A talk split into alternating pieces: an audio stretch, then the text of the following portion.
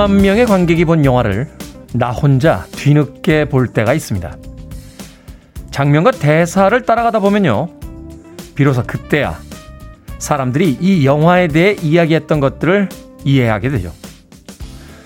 예전 선배들이 했던 말들, 부모님이 해준 충고도 그들이 보고 경험했던 똑같은 나이가 되고서야 비로소 이제 이해가 됩니다. D-144일째 김태훈의 프리웨이 시작합니다. 빌보드 키드의 아침 선택 김태훈의 프리웨이 저는 클 태 자 쓰는 테디 김태훈입니다. 자 오늘 첫 곡은 7183님의 신청곡 슈퍼트램프의 Goodbye Stranger 들이었습니다. 경쾌하게 금요일 아침 시작했습니다. 김현창님 테디 좋은 아침입니다. 인사 건네주셨고요. 이현희님 잘생긴 테디 오빠 good morning 도효준님 안녕하세요. 클테짜 쓰는 테디 이재철님 출첵 오늘은 눈뜨기가 너무 힘들지만 그래도 일어나야겠죠. 태훈님을 비롯한 모든 청취자분들 오늘 하루도 화이팅 하십시오. 보내주셨습니다. 장희숙님, 불금이네요. 테디, 반갑습니다. 즐거운 불금으로 즐겁게 힘차게 시작하는 행운이 가득한 하루가 되시기를 바랍니다. 라고 하셨습니다. 뭔가 좋은 계획 있으신 것 같아요. 불금이라고 장희숙님께서 문자 보내셨습니다. 이용호님, 아내가 둘째 낳고 집에서 산후조리 중인데 장모님이 도와주고 계세요. 어제 술 한잔하고 들어와 횡설수설 했나 본데 도대체 무슨 이야기를 했는지 생각이 안 납니다. 뭔 얘기를 하긴 했는데 물어볼 수도 없고 실수했으면 어쩌지요? 하셨습니다. 술 드시고 들어오셔서 장모님에게 뭔가 이야기를 했는데 기억이 나지 않는다. 전문 용어로 망했다라고 합니다. 망했다. 이영호님. 이런 실수는요, 어, 사실은 서로 다 기억이 안 나는 척 해줍니다. 글쎄, 김서방이 뭐라고 했는데 뭐라고 했는지 잘 기억이 안 나네 하는 장모님과 저도 잘 기억이 안 나는데요. 하는 사이에 예, 예, 일종의 서로 묵인된 거짓말, 네, 약속 대련이 있기 마련이죠. 이용호님 너무 심란해하지 마시고요. 제가 치킨 한 마리 쏠 테니까 치킨 한 마리에 오늘 맥주 몇 캔 가져가서 장모님과 다시 한번 이야기를 해보십시오. 무슨 이야기를 어제 취중에 했는지. 자, 오늘 창고 대방출. 우리에겐 내일은 없다. 청취율 조사 기간 맞아서 내일이 없는 것처럼 여러분들께 간식 드리고 있습니다. 오늘이 마지막 이벤트입니다. 오늘은 금요일의 필수 아이템. 방금 제가 이용호 씨에게 하나 쐈죠? 치킨 준비했습니다. 모두 10분 추첨합니다. 자, 응모 요령은 아주 단순합니다. 간단하고요. 김태훈의 프리웨이 들으시는 여러분의 귀. 굉장히 고급스럽고 품위 있고 교양 넘치는 그 귀. 자, 그런 여러분께서 좋아하는 소리가 뭔지 저희에게 알려주시면 됩니다. 자신의 기분을 up시키는 하루의 평화를 가져오는 들으면 들을수록 좋은 소리들. 뭐 예를 들면 집에서 키우는 반려동물의 소리라든지 또 배달 주문한 음식이 왔다는 초인종 소리, 택배 아저씨의 택배요 하는 소리, 좋아하는 게임 소리, 누군가가 했던 말 등등 여러분이 좋아하는 소리, 최근에 듣고 행복했던 소리, 기분 좋아지는 소리 보내주시면 되겠습니다. 문자번호 샵 1061, 짧은 문자 50원, 긴 문자 100원, 콩은 무료입니다. 방송이 끝난 뒤에 10분 추첨해서 홈페이지에 올려놓겠습니다. 자, 사연과 신청곡도 계속 보내주시면 방송하는 2시간 동안 소개해드리도록 하겠습니다. 여러분은 지금 KBS 2라디오 김태현의 프리웨이 함께하고 계십니다. KBS 2라디오 yeah, 김태현의 프리웨이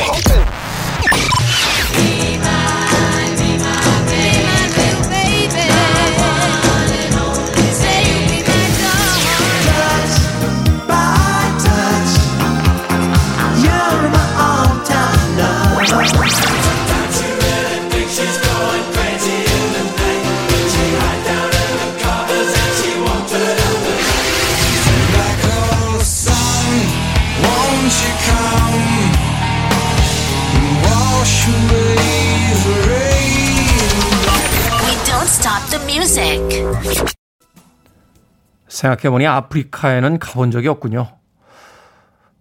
다녀오신 분들 이야기를 들으니까 밤이 되면 하늘에서 별들이 막 쏟아진다 하는 이야기를 하시던데 이 지긋지긋한 코로나가 종식이 되면 아프리카에 한번 가봐야겠다 하는 생각이 듭니다. 3171님의 신청곡 FR 데이비스의 사하라 나이 들으셨습니다. 자, 창고 대방출 우리에게 내일은 없다. 청취율 조사 기간을 맞아서 오늘 여러분들의 드리는 네, 마지막 이벤트 금요일에 필수 아이템 치킨과 콜라 세트 준비했습니다. 여러분들을 기분 좋게 만드는 소리 무엇일까요? 8868님, 엄마 사랑해, 엄마 고마워. 아이들의 소리군요. 4126님, 아이들이 귀가 하는 소리요. 엄마에게 아이들 소리만큼 행복한 소리는 없는 것 같아요. 4587님, 자기 사랑해. 이런 소리요. 1423님, 신랑이 전화 한 통. 나 저녁 먹고 들어가. 이 소리가 제일 좋습니다. 라고 하셨습니다. 2745님, 몸매가 운동 많이 한 것 같다는 소리 기분 좋았어요. 남자들이나 여자들이나 특히 남자들이 이런 소리 좋아하는 것 같아요. 몇 년 전에 한 잡지에서 그 남자들을 가장 기분 좋게 하는 말, 뭐 이런 거 조사했는데 1위가 어머, 운동 좀 하시나 봐요? 이 이야기를, 이야기를 제일 좋아한대요, 남자들이. 아, 우리 종족은 좀 단순한 것 같아요. 예. 젊어 보이시네요. 뭐 이런 거죠. 예, 몸매가 운동 많이 한 것 같다. 2745님. 7616님, 핸드폰에 돈 들어오는 알람 소리요. 요즘은 이 소리가 가장 반갑습니다. 그렇죠. 핸드폰에 이제 문자 왔다는 소리가 나오죠. 띵똥이라고 해서 딱 보는 순간 1577로 시작하는 이제 아, 말하자면 주 거래 은행에 그 번호가 찍혀 있는데 그때부터 이제 두근두근 합니다. 돈이 빠져나간 소리냐? 아니면 돈이 들어온 소리냐? 자, 오늘 9일이죠. 어, 저는 이제 내일 봉급날입니다. 예, 내일 월급날이에요. 예. 회사에서 내일 월급을 얼마나 넣어줄지 내일 또 띵똥하는 소리 기대해 보도록 하겠습니다. 자, 방송이 끝나는 9시까지 계속해서 여러분들이 좋아하는 소리 보내주십시오. 문자로 그냥 보내주시면 됩니다. 문자번호 샵 1061, 짧은 문자 50원, 긴 문자 100원이고요. 콩으로 또 보내주실 수도 있습니다. 콩은 무료입니다. 제가 소개를 해드립니다만 소개해드린 분들에게 보내드리는 게 아니라 보내주신 분들 중에서 추첨을 해서 방송이 끝난 뒤에 10분 홈페이지에 올려놓겠습니다. 방송 끝난 뒤에 확인해 보시길 바라겠습니다. 자, 정교환님의 신청으로 합니다. The Ronettes, Be My Baby.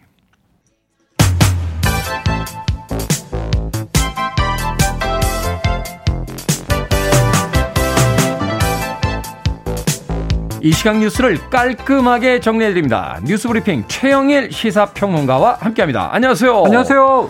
자, 재보선이 지금 전개를 뒤흔들고 있습니다. 네. 여야에서는 지도부의 변화가 있을 예정이죠? 그렇습니다. 뭐 키워드가 쇄신, 혁신, 개혁 이런 용어가 다시 여야 모두 등장했어요. 네. 자, 승패는 갈렸고 민주당은 세 번 놀랬어요. 져서 놀랬고 너무 큰 격차로 져서 놀랬고 한 지역도 이, 기지 못해서 놀랬어요. 서울 예, 예. 같은 경우는 전적, 부산도 예. 마찬가지예요. 여기서 지역이라고 하면 자치구인데 서울, 네. 부산 합쳐서 41개 자치구 한 군데도 우위가 없었습니다. 참패죠. 완전한 참패. 그럼 이제 이 저 야당인 국민의힘은 대승인데 그냥 이게 국민의힘이 잘해서 대승한 거냐? 이건 또 내부에서 목소리들이 갈립니다. 네. 자, 어쨌든 지금 이 민주당 어제 지도부가 총사퇴했습니다. 최고위원회 열었고 긴급하게 의원총회 열었는데 자 책임을 지고 처음부터 다시 시작하자. 도종환 의원이 비대위원장이 됐습니다. 네. 근데 짧습니다. 다음 주 금요일 4.16에 원내대표 경선을 해서 원내대표, 원내 사령탑을 먼저 뽑고요. 원래 지금 이낙연 전 대표가 사임했기 때문에 전당대회를 5월 중순에 열어서 새로운 당대표를 뽑을 예정이었어요. 이걸 당겼습니다. 5월 2일에 민주당 전당대회에서 음. 새로운 당대표를 선출합니다. 벌써 아마 여러 또 이제 중진 의원들이 당권을 잡고 이번에 당권 잡으면 내년 대선까지 가는 거죠. 리드하는 거거든요. 네. 자, 그래서 이제 어떤 쇄신을 보여줄 건지 우리가 여당도 주목해야 되고 야당은 야당대로 지금 재보궐 선거까지만 임기다 했던 김종인 비상대책위원장 어제 퇴임했습니다. 음. 자연인으로 돌아간다. 그러면서 뭐 아, 중요한 얘기를 했어요. 이번 승리는 국민의 승리인데 이걸 자신의 승리로 당이 착각을 하면 또다시 개혁의 기회를 놓치게 된다. 의미심장한 이야기를 하고 갔죠. 네. 자, 그럼 자연인으로 돌아가면 유력 대권 주자인 윤석, 윤석열 전 총장 만나실 겁니까? 그러니까 만나자고 하면 못 만날 건 없다. 음. 여지를 뒀어요. 항상 그렇게 약간 네. 열린 항상 화법을 쓰세요. 아, 안 돌아와. 그런데 이제 막 추대하면 이제 돌아오시기도 하고 앞으로 좀 굉장히 유력한 킹메이커의 지금 입지를 확보했기 때문에 자, 여야 모두 어떤 새로운 지도부를 꾸려서 나갈 것인지 쇄신을 지켜보시기 바랍니다. 매번 선거나 투표가 끝날 때마다 하는 이야기입니다만 어느 당이 잘해서 또 뽑아졌다가 아니라 어느 당이 못해서 네네. 다른 당을 뽑았다. 이런 그러니까 이야기가 나오는 걸. 이번에는 박영선의 패배와 오세훈의 승리라기보다는 정권 심판의 회초리를 든 이건 유권자들의 승리이고 그래서 어제 청와대가 이례적으로 재보궐선거에서 서울시장, 부산시장이 새로 당선됐는데 다 야당인 거잖아요. 근데 문재인 대통령 국민의 질책을 엄중히 받아들이고 더 낮은 자세로 국정에 매진하겠다 이런 입장을 내기도 했습니다. 네. 자, 내년 대선에 과연 전국이 어떻게 요동칠지 좀 지켜봐야 될 것 같습니다. 음. 죄질이 굉장히 나쁜 사건이었죠. 이거 전 국민이 분노했던 사건인데 엠번방의 초기 개설자 갓갓 징역 34년형 선고받았습니다. 네, 상당히 이제 국내에서는 중형이죠. 징역 34년. 구형도 아니고 어제 선고가 내려졌습니다. 1심이 확정이 된 거죠? 네, 확정이 된 겁니다. 그리고 여기 이제 전자장치 부착 30년 명령 같이 내려졌고요. 자, 문형욱 사실은 갓갓으로 더 유명했습니다. 굉장히 뒤늦게 잡혔는데요. 먼저 문제가 됐던 것은 박사방 조주빈과 조주빈 그 일당. 그런데 사실은 갓갓은 누구일까? 추적을 쭉 해보니까 N번방의 초기 개설자예요. 근데 이 저 갓갓이라는 인물은 그렇게 수익 창출하려는 생각은 없었던 것 같지만 아주 이 무시무시한 디지털 성범죄를 엄청나게 저질러서 3천여 개의 동영상을 네. 제작, 유포하고 이 텔레그램이라는 메신저를 통해서 몰래 몰래 회원처럼 사람들을 모아서 이러한 것들을 보여주는 행위를 시작했던 거죠. 엠번방의 시효입니다. 자, 그런데 이것을 갓갓은 이제 난 그만 운영할래 하고 손 놓고 떠나니까 다른 사람들이 이제 이어받아 운영한 게 박사방 조주빈까지 간 거고 조주빈은 이걸 아주 또 악랄하게 수익 모델화 한 거였어요. 여성 피해자의 규모가 어마어마하죠. 여기에 대해서 법정은 이 디지털 성범죄의 위험성에 대해서 경종을 울려야 한다. 이것은 도저히 용 납할 수 없는 범죄이다. 징역 34년을 선고했습니다. 뭐 항소를 하긴 하겠습니다만 이렇게 중형으로서 이제 사회 반사회적인 범죄에 대해서는 좀 경종을 울릴 필요가 있지 않나 하는 생각 네. 해봅니다. 자 태국판 고지라도 아니고요. 태국의 한 편의점에 거대한 파충류가 나타났습니다. 야, 이거 좀 라디오라 아쉽습니다. 사진을 한번 꼭 찾아보시기 바랍니다. 깜짝 놀랐습니다. 깜짝. 그냥 이제 태국의 이 지방 도시예요. 근데 편의점이에요. 우리가 네. 흔히 이제 들르는 냉장고 있고 진열대가 있고 근데 여기에 괴물이 하나 나타나요. 괴물이요? 어, 저는 이 사진 보고 악어인 줄 알았어요. 근데 악어치고는 이게 진열대를 기어 올라가고 있습니다. 이게 아. 길이가 1.8m, 1.8m. 그러면 거의 테디만 하다고 봐야겠죠? 저보다 크네요. 테디보다 좀 큰가? 근데 이게 정말 낑낑대면서 진열대에서 뭐 과자를 둘러보는 것인지 처음에 냉장고를 열려고 애를 쓰는데 네. 아무리 덩치가 커도 냉장고를 이제 못, 못 여는 것 같습니다. 이게 왕도마뱀이래요. 정확한 명칭은 물왕도마뱀. 물왕도마뱀. 예, 강변에 서식하기 때문에. 근데 이게 덩치가 크니까 무슨 뭐 플랭크톤이나 이 초식 동물이 아니고 포유류나 물고기를 잡아먹는다고 합니다. 야, 제가 지금 인터넷에서 네. 보고 있는데 와, 사이즈가 이게 우와 엄청나네요. 이게 웬만하면 제가 이 주요 뉴스로 꼽았겠습니까? 그러니까 보면 놀랍니다. 네. 자, 물왕 도마뱀. 어쨌든 편의점까지 내려온 이유가 뭐냐? 먹이가 없어졌기 때문이다. 우리도 왜 멧돼지가 가끔 도시에 출몰하잖아요. 인가에 내려올 때. 예, 그러니까 이제 야생 지역에서 먹이를 못 찾으면 민가로 내려오는데 어, 태국도 그런 현상이 벌어지는 것 아니냐. 근데 이게 지금 1.8m라고 말씀드렸는데 중간 사이즈예요. 제일 큰 것은 3미터까지 된다고 하니까 3미터요? 네네. 거의 지금 공룡 수준 아닙니까? 그리고 이 편의점에 지금 음료수 사러 들어왔던 손님이 깜짝 놀라서 뛰쳐나가고 괴물을 보았다. 막 도망 다니고 인터뷰하고 지금 태국은 이 왕도마뱀의 편의점 출연으로 난리가 났는데 보시면 진열대 위에 기어 올라가서 막 다 뒤졌는데 자기가 먹을 만한 것은 결국 찾지 못했다고 합니다. 이게 단순하게 웃을 네. 일만은 아니군요. 왜 아, 이게 생태계 파괴죠. 그렇죠. 네. 먹이 좀 주세요. 동물들이 사람들이 사는 곳으로 내려올까? 음. 생태계에 대한 파괴 때문이 아닐까 는 또 생각을 해보게 강변에서 보면 처음엔 어 악어 같은데 악어는 입이 크잖아요. 그렇죠. 얘는 머리가 있어서 정말 고질라하고 비슷하게 생겼습니다. 그래도 웃음이 나는 건 어쩔 수가 없군요. 그러게요. 자, 시사 엉뚱 퀴즈. 오늘은 어떤 문제입니까? 네. 여야가 내년 3월 대선을 위해서 당내 쇄신에 들어갔다. 첫 소식 전해드렸는데요. 네. 자, 쇄신하니까 떠오릅니다. 새 신을 신고 뛰어보자 팔짝. 설마 했습니다. 네, 이런 네. 생각이 나는데 동요죠. 네. 자 오늘의 퀴즈 이 동요 제목은 새신인데요. 새신. 자 한국 아동문학을 대표하는 대한민국의 시인이자 초대 방송통신위원장이기도 합니다. 바로 이분의 작품인데요.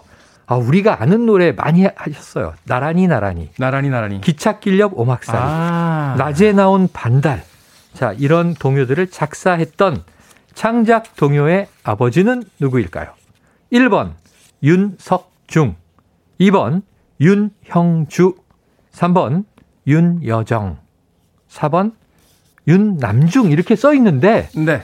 이 4번 윤남중이 누군지 제가 몰라서 이게 왜 보기에 들어있을까요? 4번 누구시죠? 윤, 윤남중은요. 네. 어, KBS 2라디오의 2시 프로그램 네, 김희영과 함께의 담당 PD입니다. 아, 그, 제가 알 리가 없죠. 윤남중 PD. 네. 강제 소환했습니다. 저희가. 어, 강제 소환인데 위인의 반열에 올라가셨어요. 자, 정답 아시는 분들은 지금 보내주시면 됩니다. 재미는 오답 포함해서 총 10분에게 불고기 버거 세트 보내드리겠습니다. 동요 세신은 한국 아동문학을 대표하는 대한민국의 시인이자 초대 방송통신위원장인 이분의 작품입니다. 나란히 나란히와 기찻길 옆 오막살이, 낮에 나온 반달 등도 작사했던 창작동의 아버지는 누굴까요? 1번 유근석중, 2번 윤영주, 3번 윤여정, 4번 자랑스러운 KBS 2라디오 2시 김혜영과 함께 담당 PD 윤남중 되겠습니다. 문자번호 샵 1061, 짧은 문자 50원, 긴 문자 100원, 콩은 무료입니다. 뉴스브리핑 최영일 시사평론가와 함께했습니다. 고맙습니다. 고맙습니다. 이진종님의 신청곡입니다. 킴칸스, Crazy in the Night.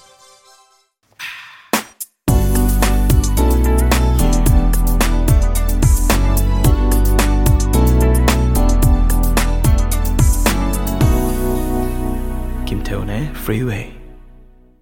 김원성님의 신청곡으로 들려드렸습니다. 칼리지 락 밴드죠. REM의 Shiny Happy People 들이었습니다. 한때는요, 이 REM이나 그 U2 같은 락 밴드의 음악을 들어줘야 예, 지성인 소리를 듣던 시절이 있었습니다. 장르적으로도 참 이런 장르가 과연 성립될 수 있을까 하는 음, 카테고리 안에 있죠. 칼리지 락. 예. REM의 Shiny Happy People 들이었습니다. 자, 오늘의 시사 엉뚱 퀴즈 세신 나란히 나란히 등을 작사한 한국 아동 문학을 대표하는 시인은 누구일까요? 정답은 1번 윤석중이었습니다. 1228님, 이런 헷갈리는 중이라고 보내셨고요. 장양조님, 첩첩산중. 크, 대단한 오답인데요. 3166님, 정답 윤석중. 동화 같은 노랫말을 들으면 우리 마음도 정화되는 것 같아요. 하셨습니다. 요새 아이들도 동요를 배우나요? 그래요? 어, 아이를 키우는 우리 어, 작가가 고개를 끄덕끄덕 거리고 있습니다. 그럼에도 불구하고 요새는 뭐 동영상 사이트나 워낙 채널들이 많다 보니까 어린 시절부터 대중가요를 너무 일찍 만나게 되는 게 아닌가 하는 생각도 해봤습니다. 생각해보면 저도 어린 시절에요. 초등학교 1학년 때인가요? 네, 동요는 안 부르고요. 맨날 가방 메고 한동안 뜸 했었지 이러면서 학교 가고 학교 오고 그랬어요. 저희 어머니가 그게 도대체 무슨 노래냐라고 맨날 했는데 당시에 나왔던 이제 사랑과 평화에 한동안 뜸했었지라는 노래를 계속 흥얼흥얼거리면서 어, 학교를 다녔던 그런 기억이 납니다. 자, 김상규님, 윤수일, 아파트 너무 비싸요. 라고 하셨습니다. 그렇죠. 정윤성님, 햄버거 무슨 말일까, 무슨 맛일까 궁금해 하는 중이라고 오답 보내주셨습니다. 그 넘치는 재치 햄버거 보내드리겠습니다. 자, 제가 소개해드린 분들 포함해서 모두 10분에게 불고기 버거 세트 보내드립니다. 당첨자 명단은 방송이 끝난 후에 김태훈의 프리웨이 홈페이지에서 확인할 수 있습니다. 포털 사이트에 김태훈의 프리웨이 검색하시고 들어오시면 되고요. 콩으로 당첨이 되신 분들은 내일 방송 중에 다시 한번 이름과 아이디 문자로 보내주시면 모바일 쿠폰 보내드리겠습니다. 문자번호 샵 1061, 짧은 문자는 50원, 긴 문자는 100원입니다. 자, 오늘은요. 세계의 3대 가든 밴드가 있습니다. 예. 일명 정원 밴드라고 하는데 세비지 가든 그리고 시크릿 가든에 이은 사운드 가든 예. 소개를 하면서도 민망합니다. 예.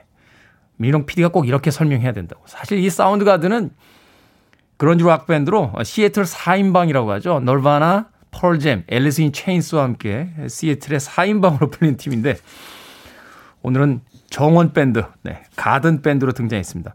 사운드 가든의 해산일이 바로 오늘 4월 9일입니다. Black Hole Sun.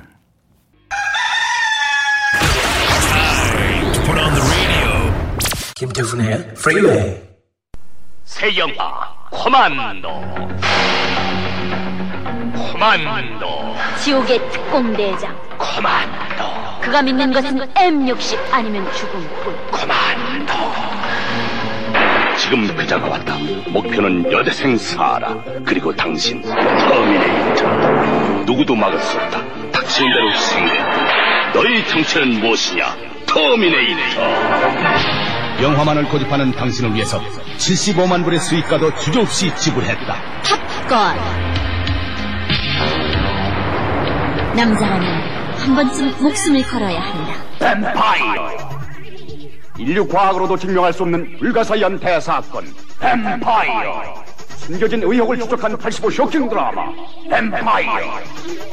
76년 만에 해리해성을 타고 온 뱀파이어 생명체를 노리는 뱀파이어의 작전 뱀파이어 3대 극장에서 모시겠습니다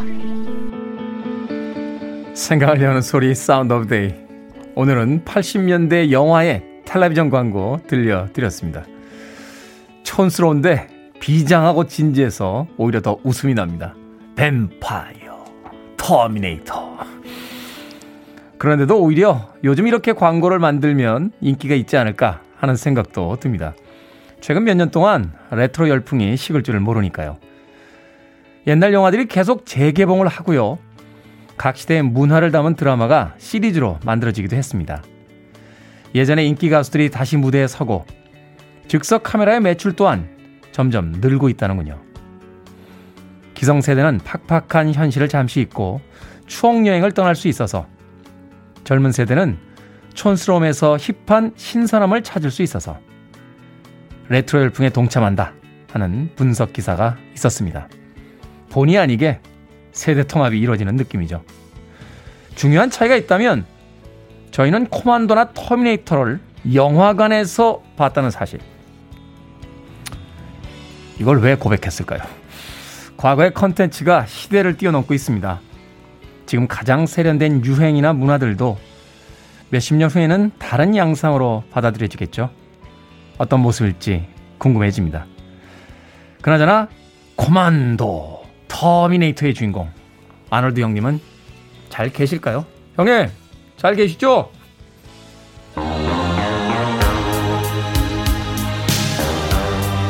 (75만) 불의 바로 그 영화 탑건의 수록곡 베를린입니다 탱마 브레저 to one of the best radio stations around. You're listening to 김태훈의 프리웨이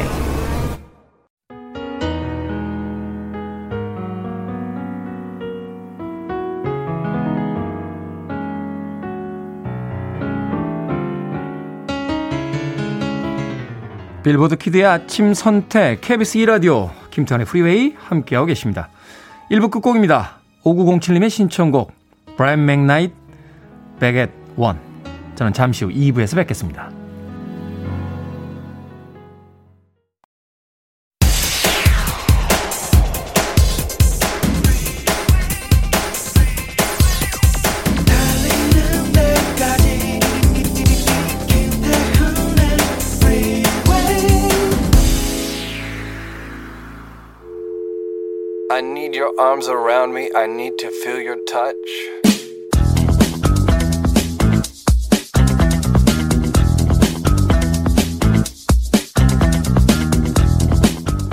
적립금 소멸 안내.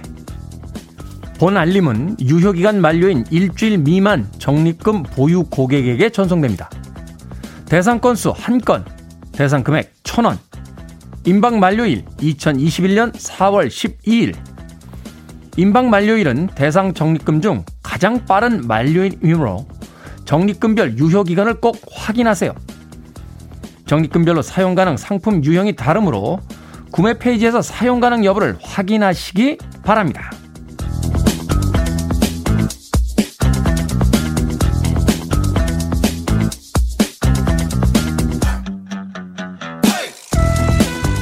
뭐든 읽어주는 남자. 오늘은 온라인 쇼핑몰의 적립금 소멸 안내 메시지 읽어드렸습니다. 가끔은요, 이 온라인 쇼핑몰에서 깜짝 적립금 줄 때 있죠. 필요할 때는 쏠쏠하게 잘 쓰는데, 문제는 딱히 살 물건이 없을 때도 이렇게 소멸된다는 메시지를 받으면 마음이 조급해진다는 겁니다. 안 쓰고 난리자니 괜히 손해인 것 같고, 적립금을 쓰려다 굳이 필요 없던 물건까지 사게 되고 말이죠. 술자리에서 2, 3만 원 정도 나오면 싸게 잘 먹었다 싶고 출근길 영혼까지 채워주는 커피값은 안 아까운데 왜 수수료 500원, 적립금 1000원은 그렇게 아까운 걸까요? 그나저나 저도 2000원 사라진다고 어제 문자 받았는데 이거 써야 됩니까? 말아야 됩니까? 김태훈의 프리웨이 2부 시작했습니다. 2부 첫 곡은 익스포즈의 Point of No Return 들으셨습니다. 돌아갈 수 없는 지점. 반환점이라고 흔히 이야기하죠.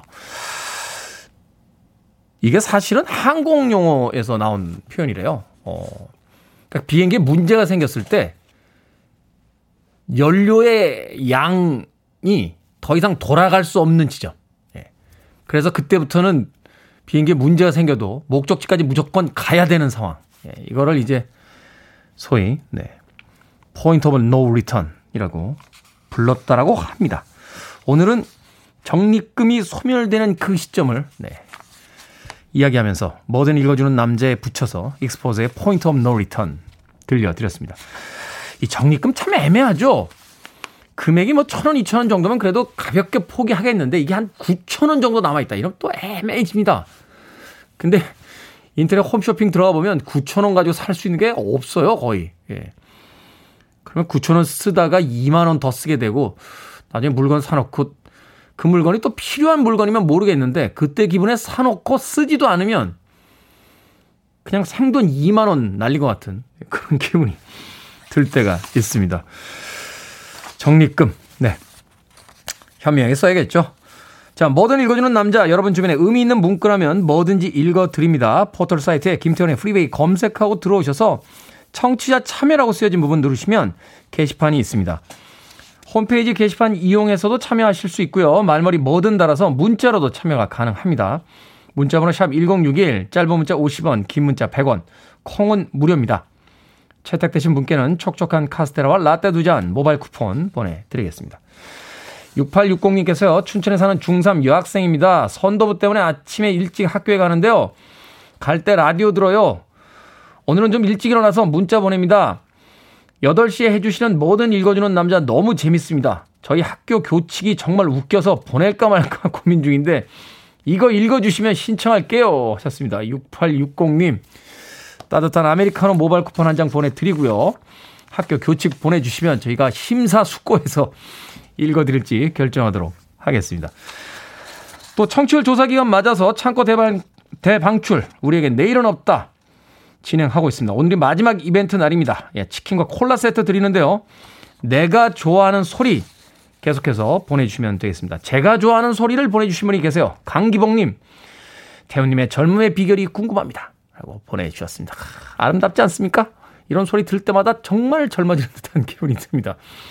강기봉님에게 DJ 예, 사심을 가득 담아서 따뜻한 아메리카노 모바일 쿠폰 한 장 보내드리겠습니다. 자, 광고 듣고 옵니다. want it. I need it. I'm desperate for it. Okay, let's do it. 김태훈의 Freeway. 0650님께서 아침부터 왜 이래 유라고 문자 보내셨습니다. 80년대의 롤러스케이트장. 네, 생각나시는 분들 꽤 많은 것 같습니다. 광주 새내기 대학생 K8123 2393님의 신청곡, 그리고 2658님, 8153님, 4633님, 최경민 님도 신청해 주셨던 모던 토킹의 You're My Heart, You're My Soul이었고요. 이어진 곡은 2745님, 5854님, 7290님, 5189님, 굿럭님, 이정욱님도 신청해 주신 Touch by Touch, 조이의 음악 두 곡의 음악 이어서 보내드렸습니다. 예전에 롤러스케이트장 예. 참 많이 다녔는데요. 예. 저는 잠실의 그 상가 옥상에서 주로 탔습니다. 예. 거기서 타다 이제 용산 가서 타고 예. 원정 롤러 한 번씩 타주러 갔죠. 뒤로 타줘야 되고요. 예, 이렇게 원을 그리면서 뺑글뺑글 돌아줘야 고급 기술이 나옵니다. 그러다 이제 가운데로 모여들어서 다리는 고정시키고 이제 상체로 헛스를 몇 번 좀 쳐줘야 예, 그 정도는 돼야 이제 상급자 코스에 들어가는 예. 롤러 스케이트장. 그때 같이 롤러 타던 그 친구들은 다 어디 있을까 궁금해집니다. 자, 이부연님 오늘 나를 기쁘게 하는, 나를 즐겁게 하는 소리 이벤트 하고 있는데 얼굴 안 큰데 이 소리 들을 때가 제일 좋습니다. 어렸을 때부터 어깨가 유난히 좁고 얼굴이 커 보인다고 큰 바위 얼굴이나 얼큰이 별명이었는데 자세히 보니까 얼굴 안 큰데 하면 기분이 날아갈 것 같습니다. 하셨습니다. 이현숙님, 남편이 설거지하는 소리 엄청 좋아요. 맞벌이인데 제가 퇴근이 늦거든요. 하셨습니다. 그렇죠. 그렇게 친절한 또 다정한 남편이 있다라면 음, 기분이 좋아지겠죠. 3547님, 제주도 6개월 살이 하고 있는데요. 맨날 바다 소리 들을 수 있어서 너무 좋습니다. 밤바다 소리 좋고 아침에 상쾌하게 들리는 바다 소리도 좋고 너무 행복한 요즘입니다. 1468님, 치킨과 단짝 맥주병을 숟가락으로 오픈할 때 나는 뿅! 완전 스트레스 해소됩니다. 야 이거 상급자 기술인데요. 나진이님, 주문하신 음식이 출발했습니다. 라고 울리는 배달 문자요. 곧 맛있는 음식을 먹겠구나 생각하면 행복해집니다. 라고 보내주셨습니다. 나를 행복하게 하는 소리. 자, 방송 끝날 때까지 계속해서 여러분들의 문자 받고 있습니다. 음, 소개해드린 분들을 제가 드리는 게 아니고요. 오늘 방송 끝까지 보내주신 분들 중에서 추첨을 통해서 총 10분에게 치킨과 콜라 세트 보내드립니다. 방송 끝난 뒤에 저희 홈페이지 오셔서 당첨자 명단 확인할 수 있습니다. 자, 알켈리의 음악으로 갑니다. Bump and Grind. My mind's telling me no.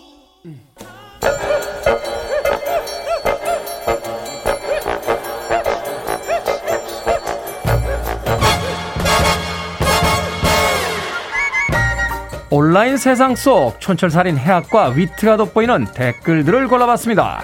댓글로 본 세상.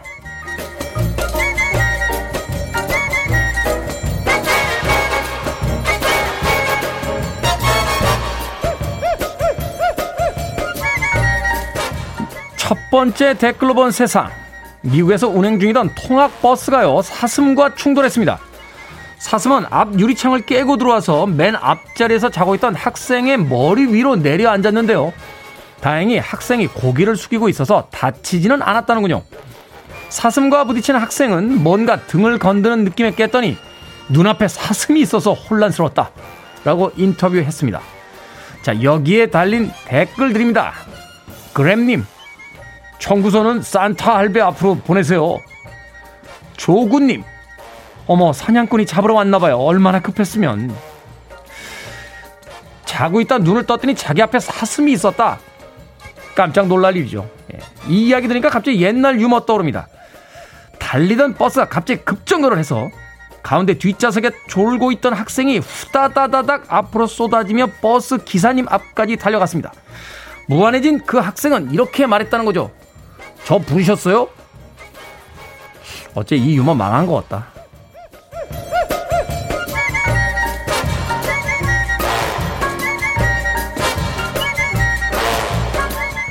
두 번째 댓글로 본 세상.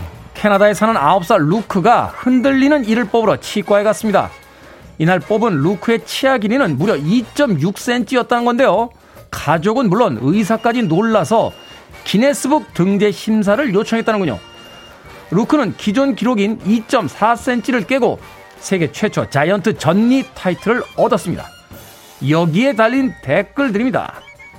이승 땡땡님, 어머, 한국인이었으면 이에 실을 묶고 당겼다가 턱이 빠질 뻔했네요. PLL님, 아니 뭡니까? 전생의 티라노사우루스였네요. 어찌됐건 9살 루크는요, 이제 평생 술자리에서 할 이야기가 생긴 거예요. 야, 야, 야, 내 말 들어봐. 내가 9살 때 말이야. 병원에 가서 이를 빼는데 그게 무려 2.6cm였다고. 니들 몇 cm짜리 마지막으로 봤냐? 2.6세 기네스북에 올랐다니까 내가.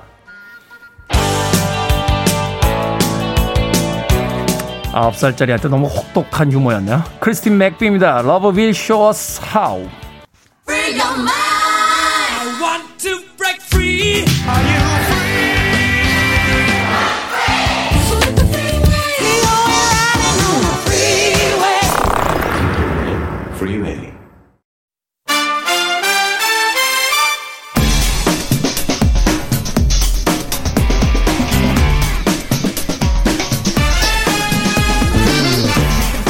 아침 귀로 듣는 조조 영화 한 편 어떠십니까? 신의 한수. 저는 이 두 분이 너무 너무 좋습니다.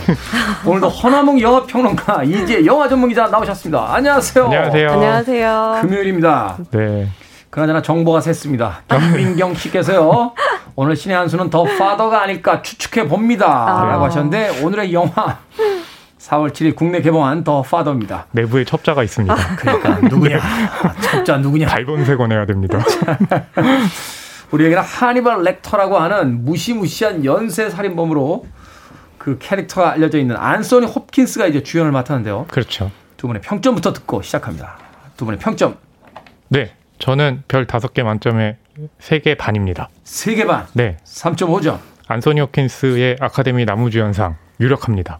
유력한데 3.5점. 네. 그럼 조연들이 후졌다는 얘기입니까? 어, 아니요. 연기가 굉장히 좋고 네. 하지만 연출은 뭐 새롭고 보일 수는 있지만 어, 이전에 많은 그런 방식이 있었다. 음. 네. 그런 점에서 셋반.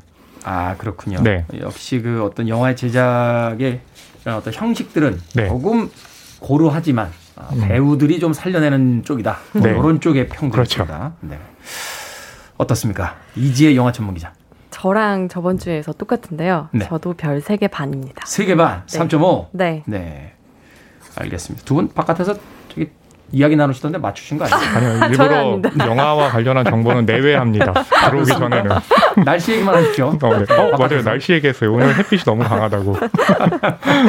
자, 영화의 줄거리 좀 소개를 해, 좀 해주시죠. 네, 어, 제가 소개해드리면요. 주인공은 안소니 호킨스가 연기한 안소니라는 80대 어르신입니다. 아, 본인의 이름을 그대로 쓰고 있네요. 그렇죠. 어. 네, 거기에도 이제 사연이 있는데요. 이건 이따 알려드리기로 하고요. 네. 어, 굉장히 좀 어, 안락한 삶을 살고 있어요. 문제가 하나 있다면 간병인에게 좀 무례하다는 점. 어, 그렇기 때문에 간병인을 이제 교체를 해야 되는데 어, 딸 올리비아 콜맨이 연기를 했거든요. 이제 딸이 네. 와서 아버지 좀 그러지 말라고 그러면서 이제 딸이 나는 이제 프랑스 가서 살 거라고 알겠다고 얘기를 하거든요. 근데 다음 날 딸이 또 나타납니다. 근데 그 딸이 그 원래 있던 딸의 모습이 아니에요. 어. 예, 도대체 어떻게 된 걸까요? 우리 딸은 프랑스에 간다고 했는데 갑자기 여기서 산다고 하면 이게 무슨 얘기야? 라고 굉장히 안소니가 화를 내거든요. 어, 스릴러물입니까? 스릴러 부린 것 같지만, 예, 그 이후의 상황은요, 어, 제가 자세히 말씀드리지는 않겠습니다.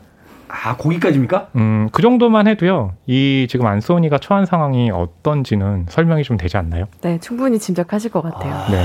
아, 말하고 싶다. 아, 그렇죠. 예. 그런데 아무래도 이제 보실 분들을 위해서는 거기까지만 알려드리는 게, 어, 저로서는 최선입니다.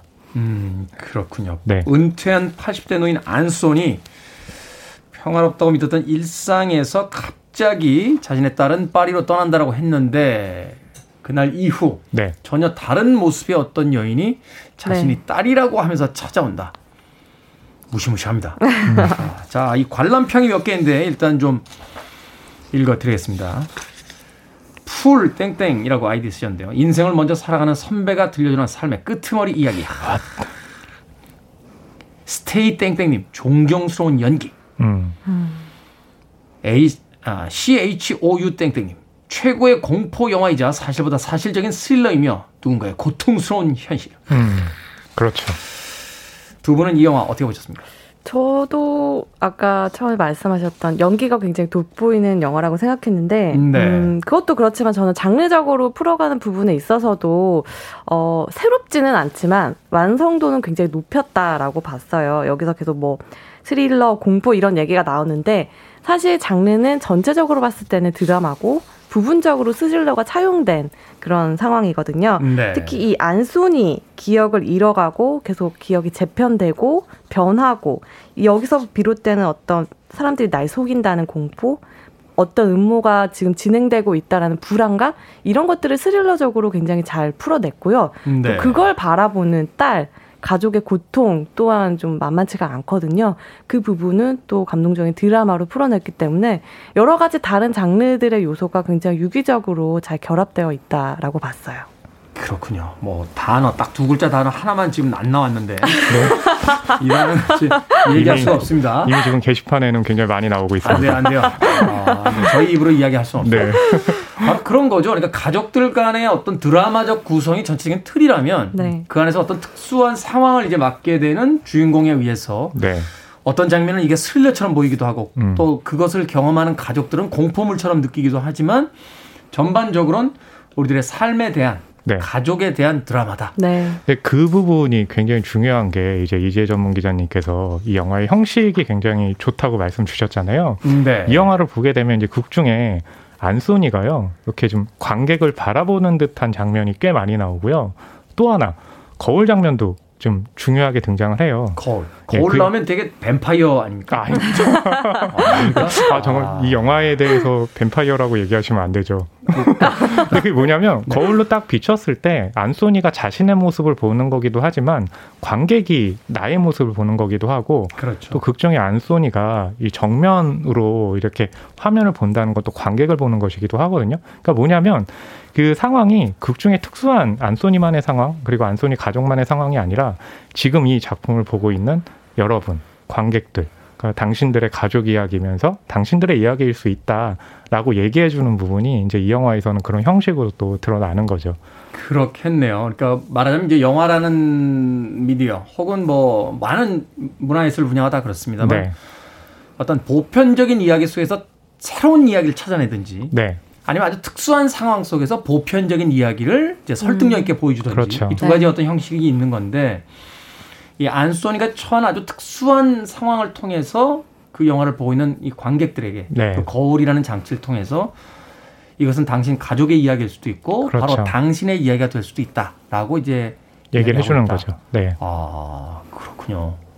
어떻습니까? 이제 기자가 보기에는. 어, 저 역시 그렇게 생각을 하고요. 이 안에서 그 안소니 호킨스가 연기하는 이 안소니라는 캐릭터가 가지고 있는 부분들이 어, 좀 여러 가지 흥미로운 설정들이 있어요. 지금 계속 들으시는 분들이 짐작하시는 그런 아니, 부분들이 아니요. 있는데. 짐작하지 마세요.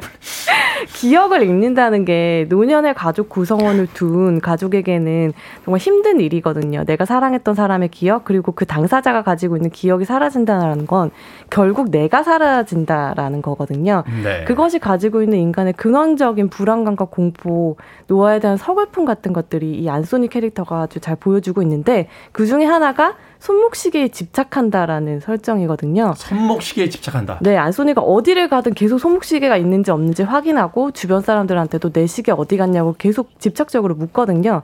그게 바로 이제 흩어져가는 시간, 자신에게서 멀어져가는 시간을 붙잡으려는 인간의 어떤 안간힘을 정말 잘 보여, 보여준 설정이었다고 봤어요. 오늘 게시판에 제 시계 이야기 하시는 분들이 꽤 많던데. 제 시계 분명히 여기 있는 거죠? 8시 41분 45초를 지나가고 있습니다. 어, 네, 정확하시네요. 갑자기 이렇게 네. 싸늘한 분위기 숙연해지네요. 김승민님께서요, 이게 리어왕 패러디했다는 그 영화 맞나요? 라고 하셨는데, 맞습니까? 아닙니다. 그 원작이 있는 작품인데요. The Father는요, 네. 어, 연극 무대에 먼저 올라갔던 작품이에요. 네, 그리고 이 영화에 이제 연출자가 플로리안 젤러라는 인물인데요. 그 이야기를 음악 네. 듣고 와서 아, 네, 알겠습니다. 하겠습니다. 자, 김명님의 신청곡으로 합니다. 루더 밴드로스, Dance with My Father. 김미영님의 신청곡으로 띄워드린 루더 밴드로스의 Dance with My Father 들으셨습니다. 빌보드 kid의 아침 선택, KBS 2라디오, 김태훈의 프리웨이, 신의 한수, 이제 영화 전문 기자, 그리고 허남웅 영화 평론가와 영화 The Father에 대해서 이야기 나눠보고 있습니다. 자, 노래 나가기 전에 잠깐 이 영화 이제 원작과 아, 네. 그 어, 감독에 대한 이야기를 해주셨는데 예. 네. 예, 계속 이어가겠습니다. 저는 네. 중간에 딱 끊어가지고 뭔가 되게 크게 잘못한 것 같아서 굉장히 좀 이 노래 나오면서 굉장히 침울하게 있었는데요. 음악이 나가는 동안 약간 스릴러적 요소가 있지 않습니까? 그러니까 예. 어, 나 이러다 어떻게 되는 거 아니야? 근데 이제 감독이 플로리안 젤러라는 이제 감독인데요. 네. 어, 연극 무대에 먼저 이 더 파더를 이제 올렸어요. 예, 그러고 나서 어, 영화 연출도 하고 있기 때문에 어, 이 영화를 만들었을 때는 이제 안소 니 호킨스에게 안소니 역을 맡겨야 되겠다. 그러니까 아까 안소니 호킨스가 연기한 안소니라고 제가 이렇게 말씀드렸더니 어, 네. 이름 똑같이 안소니네요라고 하셨잖아요. 아, 감독이 실제로 이 안소니 역에 안소니 호킨스를 생각했기 때문에 안소니라는 이름으로 이제 어 캐릭터를 만든 거예요. 야 이렇게 시나리오를 전달하면 배우 입장에서 이거 거절하기가 쉽지 않겠는데요? 그래서 실제로 안소니 호킨스 인터뷰 보니까 처음에 그 얘기를 듣고서는 좀 우쭐했대요. 그리고 한편으로는 감격하기도 하지만 그렇게 접근하는 감독들이 굉장히 많았다는 거죠. 그럼요. 누군데 안소니 호킨스인데. 그러니까요. 근데 시나리오를 딱 보는 순간 아 이건 꼭 해야 되겠다라고 하면서 이제 성사가 된 캐스팅이었죠. 안소니 홉킨스가 공식적인 건 아닙니다만 가장 적게 출연하고 아카데미 나무주연상 받은 어, 네. 인물 아닌가요? 맞아요. 네. 양들의 침묵. 양들의 침묵에서 20분이 채 안 나오잖아요. 네. 네. 생각보다 굉장히 물리적인 분량은 적었죠. 안소니 음. 호킨스보다 더 적게 나오고 이 연기상을 받은 인물이 있거든요. 어, 누굽니까? 네, 그 섹스피어인 러브라는 작품에서 네네네. 주디 덴치는 10분도 안 나왔거든요. 아 그러네요. 네. 영국 영화로 나왔잖아요. 그렇죠. 네, 그렇게 해서 또 상을 받았기 때문에 아, 그때는 주연은 아니지 않습니까? 주연은 아니었죠. 조연, 그러니까 조연. 그 네. 10분도 안 나온 거예요. 음. 네, 그러면서 상을 받았으니까 안소니 홉킨스 양들의 침묵보단 슬쩍 더 나, 덜 나왔고 안소니 홉킨스가 더 나온 거죠. 아, 네. 그렇군요. 안소니 홉킨스도 그때 조연. 그렇죠. 양들의 그죠? 침묵에서요. 아, 그렇군요. 주디 덴치가 있었군요. 그렇죠. 어, 저희에게는 이제 007의 M으로. 아, 네, 맞아요. 네. 자, 원작에 대한 이야기 조금만 더 해주십시오. 이게 이제 극작가의 그 작품인데 장편 영화 데뷔작으로 이제 본인이 쓴 작품이다. 네. 네. 이게 이제 연극적인 구성 요소가 그렇다면 굉장히 많아 보이지 않을까 하는 또 생각이 드는데요. 네, 일단 영화의 공간적인 배경이 이 안소니의 런던의 아파트거든요. 네. 이 아파트라는 이 한정적인 무대로 배경이 고정이 되고 여기에서 안소니 호킨스가 연기한 안소니라는 캐릭터가 보여주는 연기의 방식들이 독백극처럼 보이는 순간들이 많거든요. 네. 그를 구경하는 관객들의 이 시선이 가족들, 간병인 이런 시선이 되고요. 그들 앞에서 이 안소니가 보여주는 굉장히 기분의 파고가 높고 시시각각 감정이 극변하고 다른 사람들의 어떤 어 배려라던가 그 다른 사람의 생각 이런 것들이 읽지 못하거든요. 어떤 그런 특정 환자의 모습을 보여주는데 그것을 표현하는 방식이 마치 연극 무대에선 독백극 같이 느껴지기도 합니다. 음, 그렇군요. 연극의 원작을 이제 영화하면서 영화적 요소도 가미했지만 또 연극의 어떤 그 독백극 같은 네. 그런 고전적인 어떤 형태의 어떤 연기들이 또 영화 속에 담겨져 있다. 그- 그 연극적인 요소를 영화로 옮길 때 그렇다면 그 특징은 무엇이냐라고 했을 때 이 영화에서 이제 아파트가 주요한 무대라고 지금 이재 기자님 말씀해 주셨잖아요. 네. 처음에 아파트 등장할 때 그 아파트 안에 가구라든지 그 장식해 놓은 게 굉장히 화려해요. 그리고 뭔가 꽉 차 있고. 근데 이제 이 영화가 뒤로 갈수록 색깔도 빠지고 그리고 가구들도 하나둘씩 빠지고 그러다가 마지막에 이제 독백극 말씀하셨는데 결국에 마지막에는 이제 극 중에 안소니 혼자 남게 되거든요. 예, 그게 이제 그 사람이 처한 어떤 상황이 굉장히 좀 절실하게 느껴지는 건데 그걸 1인극으로 안소니 홈키스가 연기를 했잖아요. 그러니 그 유명한 그 한, 한니발 렉터가 아니 왜 저렇게 된 거야 라는 게 아무래도 관객한테는 굉장히 충격적으로 다가오는 거죠. 양들의 울음소리가 아직도 들리나. 아, 네. 안소니 호킨스, 하니발 렉터. 자, 이 영화가 가장 화제가 되고 있는 게 바로 이 주연과 조연 배우들의 연기입니다. 2021년 아카데미 시상식에서 무려 6개 부문 후보의 이름을 올렸는데 뭐 작품상, 각색상, 미술상, 편집상은 치워놓고 나무주연상의 안소니 호킨스, 여우 조연상의 올리비아 콜맨. 자, 안소니 호킨스 얘기는 많이 했으니까 네, 여우 조연상에 우리 지금 윤여정 배우가 후보로 올라가 있잖아요. 그렇죠. 올리비아 콜맨 어떻습니까? 어, 아, 저에게 이제 그 상을 예측하라고 그러는 건가요? 저는 걸- 이미 몇 주 전에 미나리를 통해서 네. 윤여정 배우가 탈 것이다 라고 예언을 했다가 아니 그때는 더 파더를 안 보셨을 때잖아요. 아, 네.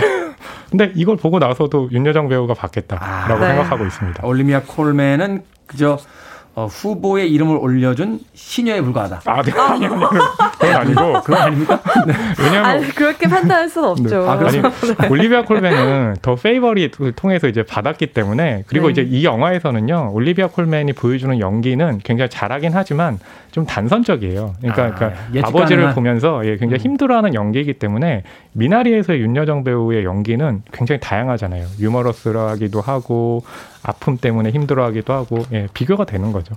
저는 윤여정 씨가 그 손자 앉혀놓고 고스톱 네. 칠때 아카데미 조연상이다. 네. 바로 생각했습니다. 야 데이비사 이 한마디로 뭐 그렇죠. 야 데이비사라고 하는 그 한마디로 자 한 줄 평 짧게 부탁드립니다. 네, 저의 한 줄 평은요. 안소니 호킨스. 아 연기의 아버지시여. 더 파더라는 영화의 네. 제목이 빗대서. 그렇죠. 오, 오늘 센데요. 이재 기자님. 네. 늙는다는 서글픔, 남의 일이 아닌 고통으로 어. 하겠습니다. 역시 또 뜨거운 평이 있는 반면에 또 차가운 평도 네. 있습니다. 자, 신의 한수 오늘은 영화 더 파더에 대해서 이재 기자, 허너망 영화평론가와 이야기 나눠봤습니다. 고맙습니다. 감사합니다. 감사합니다.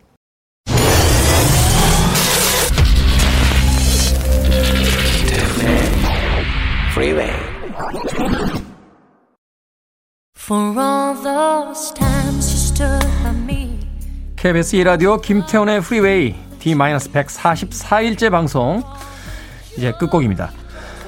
5313님의 신청곡 셀린디온의 Because You Love Me가 오늘 끝곡입니다. 자, 창고 대방출 우리에게 내일은 없다. 이벤트 오늘까지였죠.